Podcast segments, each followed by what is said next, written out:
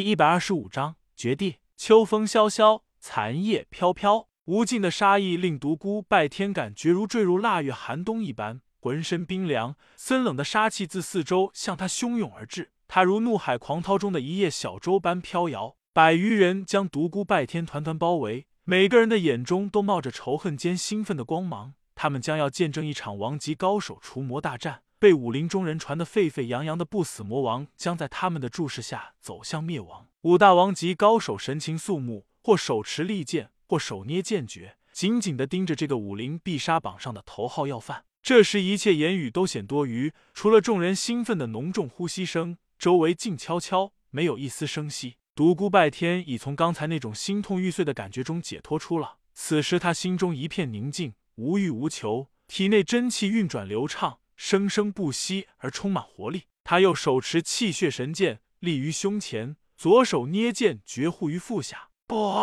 几片随风飘舞的黄叶被几大高手外放的护体真气击得爆碎开来。同一时间，六条人影如闪电一般飞快移动起来，纵横无匹的先天剑气四处激射，高大的树木在轰轰声中成排的倒下，山石碎裂，沙尘蔽天。众人远远的望着，既是惊惧又是兴奋。于意望着场中剑气纵横的独孤拜天，既羡慕又嫉妒，眼中充满了阴狠的光芒。战场不断扩大，众人不断向后退去。这堪称王级高手之间的经典一战，随着一声巨大的轰响而停了下来。待到沙尘落定，剑气尽敛，独孤拜天脸色苍白，浑身是血，暴露在众人的眼前。好！众人齐声欢呼。独孤拜天，你还要无谓挣扎吗？赶紧放下你手中的武器！跪下来向武林人忏悔吧！于毅正气凛然的道：“哈哈哈，我是该做一次忏悔，忏悔我以前为什么没有多杀一些人，忏悔我什么总在关键时刻心慈手软。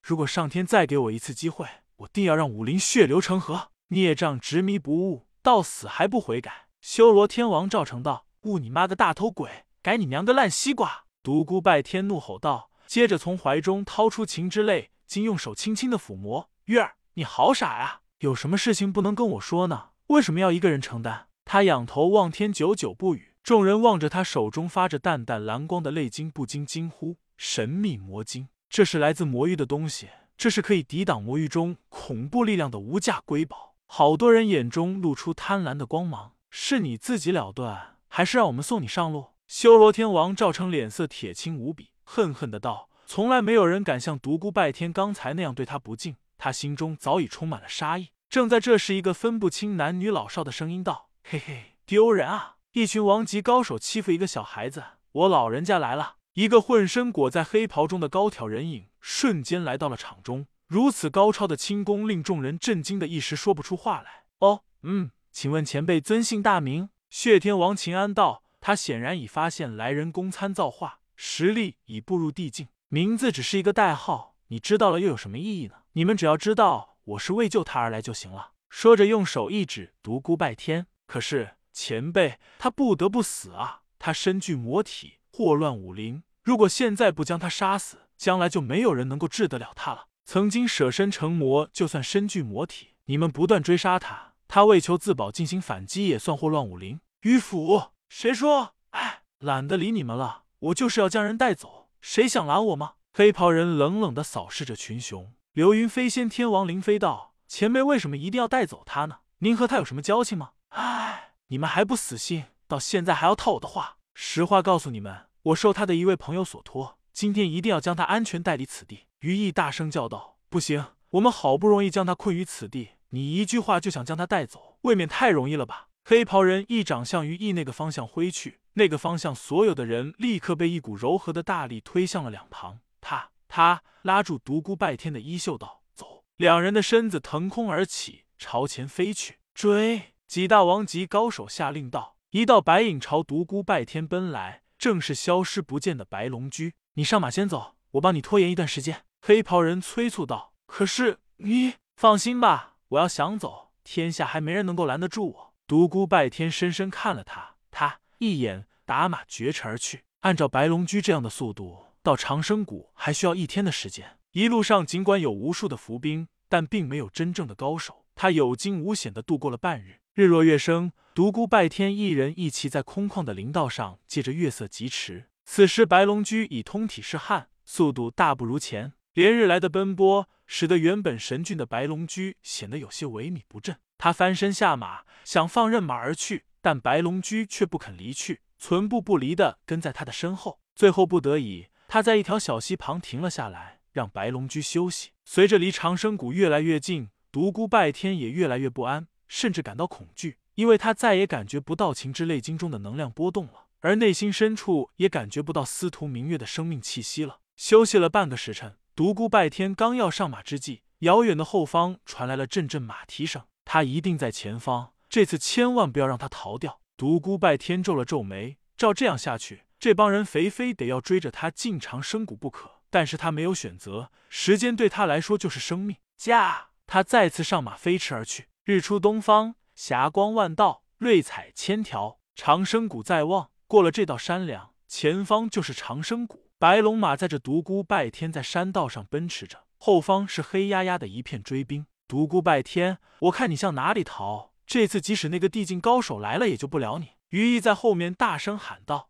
独孤拜天一眼就望到了大悲天王杨瑞，接着是李师、水晶、华云飞等人。西境魔域的高手都已回来了，这就意味着天宇大陆的高手尽结于此。修罗天王赵成道：“小儿独孤拜天，还不快快受手！”独孤拜天平静的道。生又如何，死又如何？你们尽管来吧。饮杀天王刘一飞道：“独孤拜天，你即使现在立刻死去，也足以自傲了。武林天王高手来了十五位，十五王共同来对付一个人，这是百年来未有的事。你死也瞑目了。十五位王级高手当先冲来，后面是数十位次王级高手，再后是无数的群雄。这次你如果还能够生还，那真是天理难容。”一个王级高手叫道。这个人是当初赶往魔域的十大王级高手之一，对独孤拜天可以说得上恨之入骨。十五条淡淡的身影快若流星一般向独孤拜天冲去，独孤拜天弃马飞身而起，朝前跃去。但是，一条身影飞快越过了他，先一步落在了他的前方，